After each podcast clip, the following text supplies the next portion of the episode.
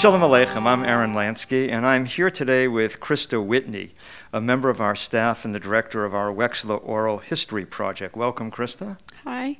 So, uh, I have a million questions or so for you today because I know an awful lot's happening with the Oral History Project, and I want to talk about it from all, all different angles. But I'm going to start out with your own trajectory on this. Okay. So, you came to the book center, you were an intern, and then you were a fellow here, and you were here the very first year of the fellowship program, right? Yeah, I was the first fellow. Oh, the very first one. Yeah. Well, yeah, so somehow that first year was a little more freewheeling than it's become in years since. It was sort of, what would you like to do? And somehow, very quickly, your project became oral history. So, how come and why did that suit you? Well, um, it was an idea that had been floating around the book center. I didn't um, make it up by any means, any stretch of the imagination. Um, at the beginning, it was uh, my two fellow fellows and I that were all working on it together. Um, Milena Chinsky and Jessica Antoline uh, were the other fellows at that time. And um, I think there's something about oral history that just that that seemed to work with my with me. Um, uh, I've always loved stories, and being a literature major, maybe that was some of the attraction. Um, I wasn't too daunted by the technical part of it either, so that was helpful. Th- thank God for that. Yeah. yeah. So we we um, we brought in uh, Jane Guberman of the Jewish Women's Archive um, just to help us figure out what we wanted to do, and we went through a lot of debates about pretty much every um, aspect of the project audio, So- video, um, you know, how many interviews are we going to do? What are they? What What are we going to be asking people? All, all sorts of things. Some some of some most of them we've figured out by now. Some of them are still you know being refined as we go along. But yeah, So uh, let's let's start with the audio video divide because I remember I was advocating for audio, and you I was pers- too. Oh, you were. You're right. So why did we do video again? I forgot. well, I think that we realized that um, that well, one of the arguments, the main argument for audio is it's more relaxed. You know, you can you can be in an office and and also it's a lot cheaper too. That was that's not no small thing. But I think we realized that um, since we were going for that this this project was going for um, having people connect to the stories, and that a lot of our audience was potentially going to be through the internet. That it just made sense to do video. I mean, there you also do get what they say in the oral history world. You get more information, and that is not not that you get more dates if someone is behind a video camera, Right, but right. but you you get to s- sort of meet the person in a different way. Um, and also, it's turned out that since a lot of the products that come out of these interviews um, are short stories, you know, 30 seconds to five minutes. And Th- the- these are these are excerpts. Think, right? excerpts from the hour to hour and a half interviews and that really makes sense to do in video you know if if i'm people are on youtube all the time Yeah. and and and we're used to watching that length of video um, of course we also it's all our full length videos are available for download in audio if you want to take them with you but we felt that you know as a way to connect to the next generation and to connect also to the people being interviewed that video made Yeah. sense So, so, so it's now been a few years that we've been at this, right? And over the course of that time, it's become increasingly central to what we're doing here. You know, it started out as sort of a little tangential project, is suddenly taking up a lot of the space of the organization. And the argument that we make is it's just an extension of the work we began collecting stuff. You know, we, we started out by saving books before it was too late, but now there's this huge reservoir of stories out there that also need saving. So now that you've been at it for a while, are the two really comparable? Can you make a case of, of kind of similar importance? Yes, I think that the distinction is that you know these people talk back. When you have a book, you're you know it's it's already been written, and so the exciting thing about oral history interviews or interviews um, in general is that you have a live person there in front of you, and and if you have you get to ask that question. You know, what is the alternate ending of this book? You know, Right, what right, right. um, and so we get to ask really pointed questions about issues that we're dealing with on a daily basis here at the Book Center with all of our other projects too. I mean, asking questions about asking a Yiddish student why they became interested in Yiddish isn't isn't just a good story. It's also informs the way that we run our programs and asking um, people involved in the arts, you know, their their take on the transmission of Jewish culture today um, can often um, result in a great story, but also can inform our work. Right. So I sometimes see people going downstairs. We have our Karmazin studio downstairs, and I, I see people ready ready for their moment, Mr. DeMille. You know, they're, they're, they're ready to, to record their story, and they're pretty well dressed for the occasion. You know, it, it's clearly a big deal for them. Uh, does that, you know, does their formal dress in some way uh, uh, um, also extend to the way in which they behave during the interview? Are they very much on guard? Are they very scripted, or do they ever just kind of loosen up and tell you what you really want to hear? Well, there is an arc to an interview. So there are some sort of guidelines that you use in not in a manipulative way, but simply in a interpersonal way. If this is the first time you've met someone, you're not going to jump in and say, "Well, so what is that, you know, great juicy story I heard about your stepmother?" You know, you're going to ask them some basic questions first and and and warm them up, you know, build some rapport before you go into the different questions. So the way that we we we um, shape the interviews, we have a topic guide that is customized for each person based on research we do ahead of time, and and you think about well, what what sort of basic facts do you want to learn first that then frame the more um, in-depth discussion later. So, can you give me an example? and This might be a hard question to answer. Can you give me an example of something kind of magical that happened, or how someone just really did open up in ways that surprised you? Well, I think the most um, the story that comes to mind, the person that comes to mind, was actually my first interview ever, which was wonderful and intimidating. Um, I I don't know. I mean, sometimes you are interviewing someone and just they really get that you're listening, and there's a a power just in creating space for listening to someone.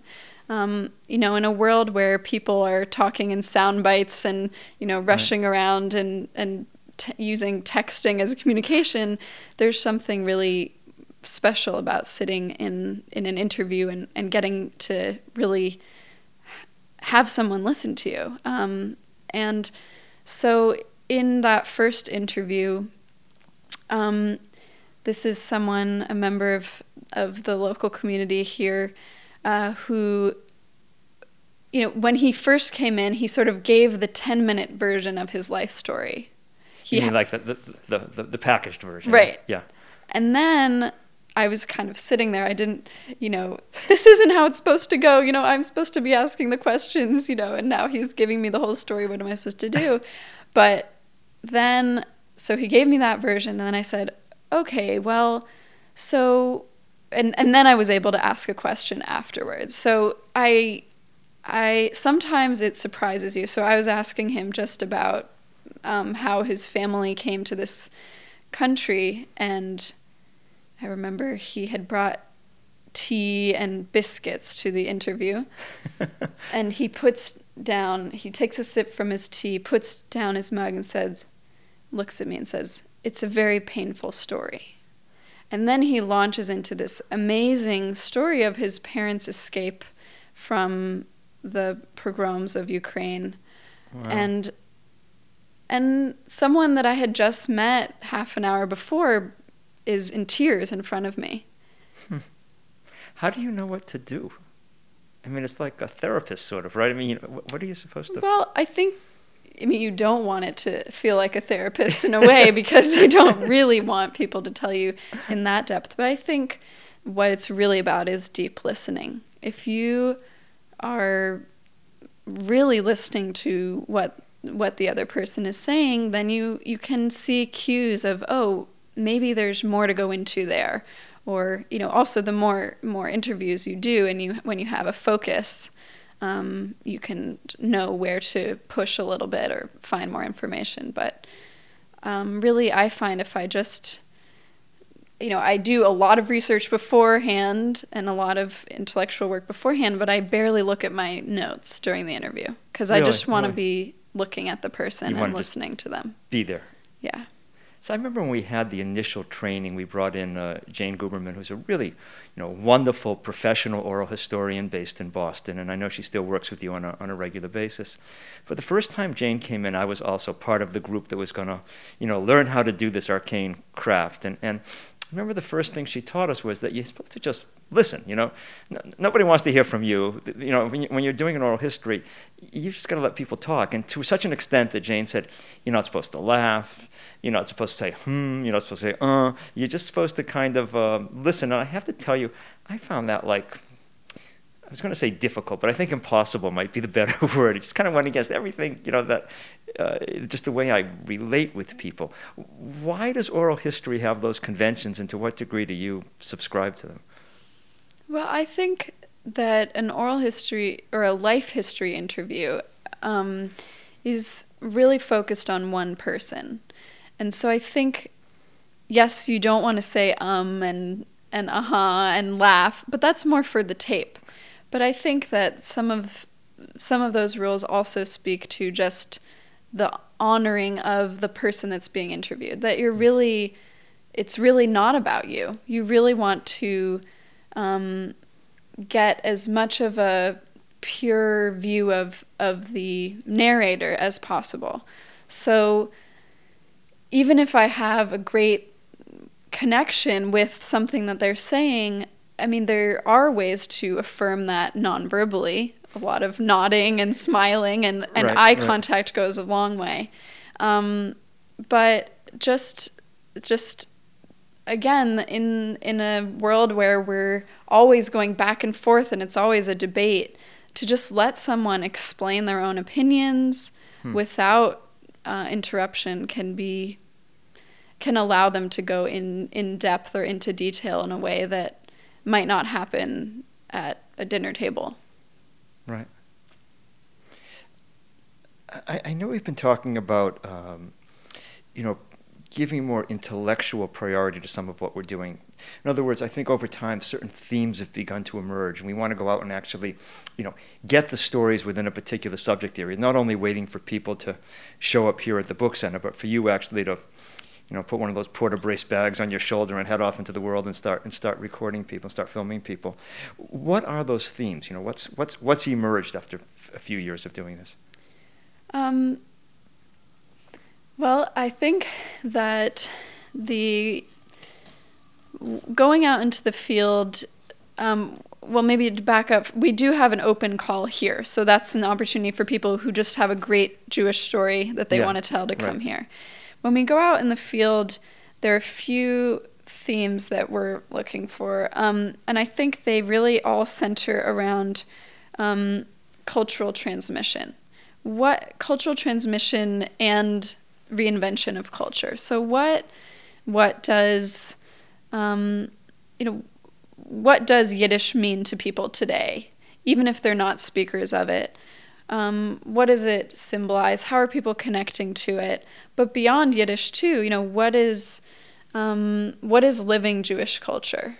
Right. And and the people that we're going out into the field to interview are going to be people that are really involved with that process of creating new Jewish culture or contemporary Jewish Me- culture. Meaning they're, they're aware of what they're up to. Right. Um, and so it could be performing artist. It could be an academic who's thinking about these questions a lot. It could Hmm. be um, a translator who who's you know literally translating a culture for a new generation. But how um, how what does it mean to to to take um, remnants of an Eastern European Jewish culture and reinvent them and make them relevant today Right. um, right. to a new audience, a new generation. So I assume you're not just interviewing old people, right? I mean, it's it's a it's a wide range. Oh yeah, yeah, and I think that's part of what makes this the dialogue across the project so dynamic because mm. one day you're interviewing a native Yiddish speaker who was perhaps born in Eastern Europe. Um, and the next day you're interviewing someone who just finished their first three week Yiddish language intensive. Right. So right. there you you see the um, the dialogue in hmm. in in in who you're um, interviewing, or if it's if it's someone who is involved in the first wave of the klezmer revival versus an up and coming artist. You know, you, hmm. you see see the development there too. Is one group more candid than the other, or more unguarded than the other? Um, I think people who have been interviewed a lot are harder to interview. if that's what you mean. down, yeah. um, I mean, it's natural if you're if you are interviewed a lot to have sort of a script that you go back to. Um, hmm. But also, I think it really depends. I think people, young people, can be really engaging and engaged in in this um, in thinking about these issues um, when sometimes someone who's more established might have sort of come up with their answer and not be mm. thinking as critically, or the other way around. People, I mean, when I interviewed Theodore Bikel at at KlezKanada this this last summer, that was an amazing interview. I mean, and he's already written his autobiography. So right. going into the interview, I said, I was thinking, oh my God, you know, what am I going to were, were ask you, this you, person? Were you scared? Oh yeah, I was really nervous. I mean, that was one of the more intimidating people because you know when someone's written a 400 page autobiography and it's Theodore Bikel, yeah. you know how how are you going to ask a question that's going to be interesting? Um, but but I saw some of what I saw some of the footage of that. It's phenomenal, right? Yeah, well, I mean, I mean he he's very, phenomenal, but, but, he was very forthcoming. I thought. Yeah, um, I think when someone may have been interviewed a lot of times, but they've not been in, interviewed by the Yiddish Book Center before, and I th- think there is something to be said for that. That hmm. when hmm. when people come to an interview with the Yiddish Book Center, there are certain themes that they just naturally want to talk about that there may not be a lot of space otherwise in American Jewish culture to hmm. to hmm. talk about. So. So I'm going to change tack here for a second. So sure. anybody who's visited the book center, and anyone who's had a whole tour of the place knows not only do we have this you know great recording studio, but if they walk further and they go past there and they go into the new Klarman Student Center, uh, we used to have three classrooms down there, and now we only have two because you took one of them over. and it's this whole fleet of young people who seem exceedingly uh, intent, and they're all huddled over these gigantic Mac computer screens. Don't even know they made them that big, and, and they're all doing something all the time. What, what, what is that all about? What are they up to? Well, in a way, the interview is only the beginning of the process, or maybe you know halfway yeah. through the process, um, because then we want to figure out what's in the interview and um, sort of create usable excerpts from it. I mean, yes, there are people that are going to watch or listen to an hour to an hour and a half interview. Um, and we've had a lot of surprising number of people actually watching the full interviews yeah, on you our. You should just tell people how to do it. How, oh, how you yeah. watch these things. So yeah. you you can either get to it from yiddishbookcenter.org or if you go to archive.org, which is the Internet Archive's website, and you search for Yiddish Book Center, you'll see the Wexler Oral History Project collection. And there you can watch um, about close to half of our collection of things that have been processed thus far with an abstract and keywords and you can watch the video right there or you can download it um, or the audio version also. Right. Um, so there are a few um, sort of things going on at the same time in that editing room down there. One is getting it ready for the archive you know having some version of a summary and some keywords that make the you can get a sense of what the interview is about. But the the bigger job is to um, to find the best excerpts, the best stories within a, a long interview. So, you know, interviewing anyone, there there will be when I leave the the let's say if I interviewed someone and I leave the recording studio, I'll say, "Wow, you know, these three stories were amazing Right. in that hour."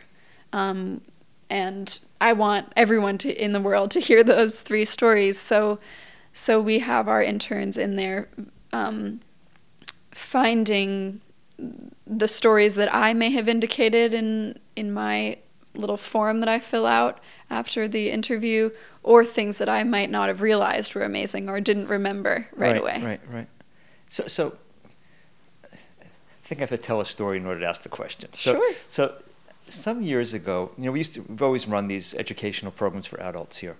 I don't know, maybe seven or eight years ago, we did a, uh really wonderful weekend conference on Jewish humor, and you know the place was packed. You got hundred people all squeezed into the Driker, you know, Applebaum Auditorium, and. Uh, uh, oh, the speakers were really engaging. And I remember one night Moshe Waldoks was there. He's the guy who wrote the, the big book of Jewish humor, and he's he's a rabbi, but he's just a na- he's quite learned, and he's also just a naturally funny person.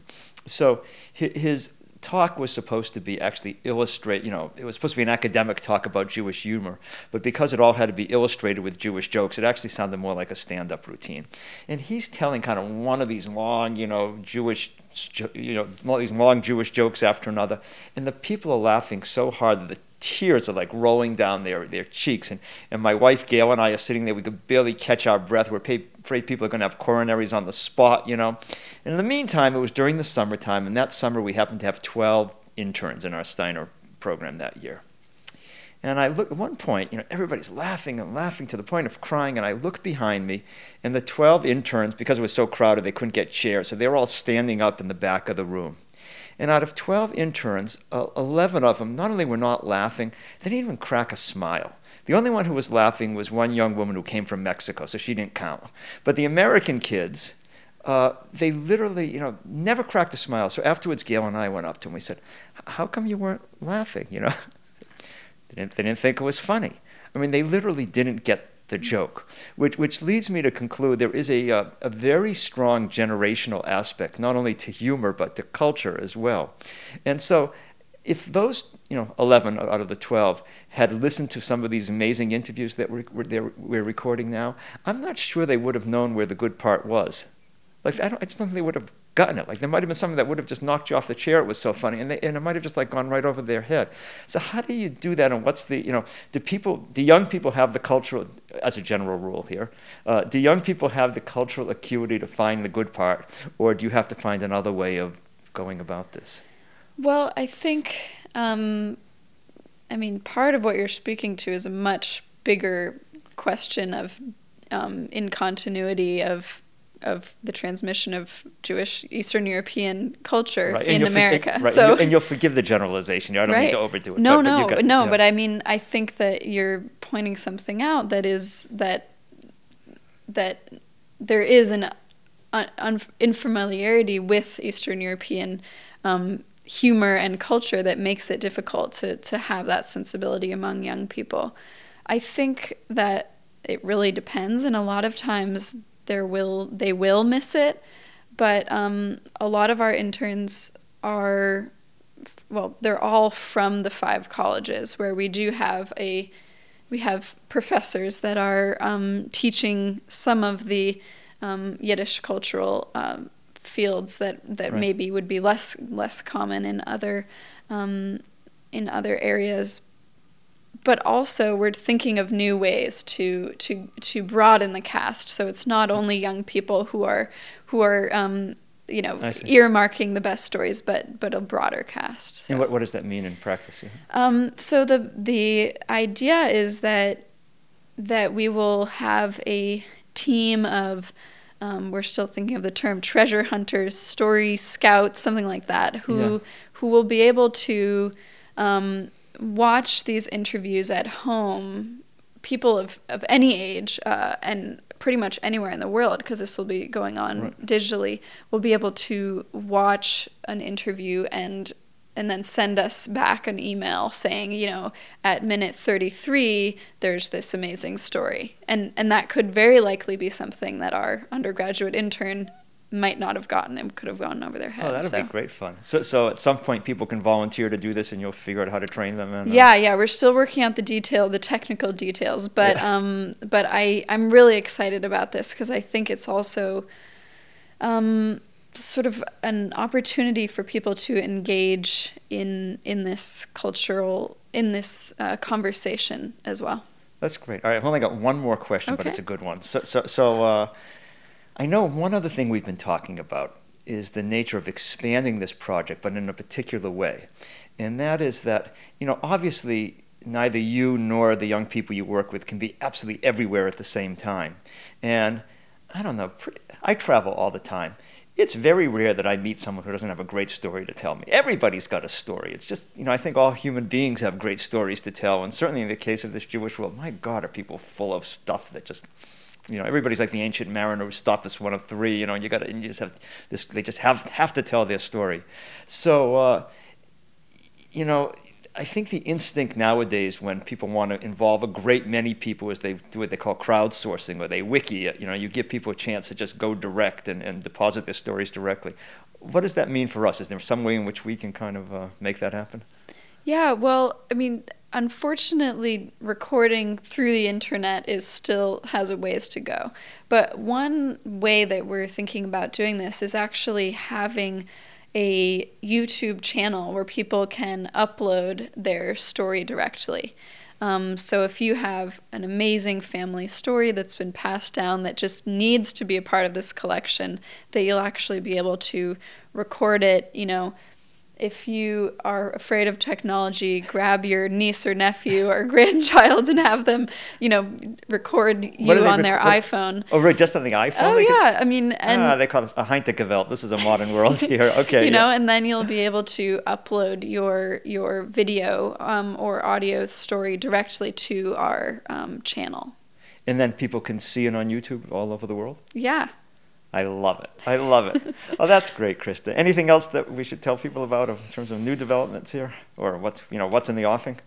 Um, well, there's just so much going on. It's hard to keep it all in my head, but you know, we are sending out a, a story of the week. So keep if you want to get on that list, you can sign up at yiddishbookcenter.org.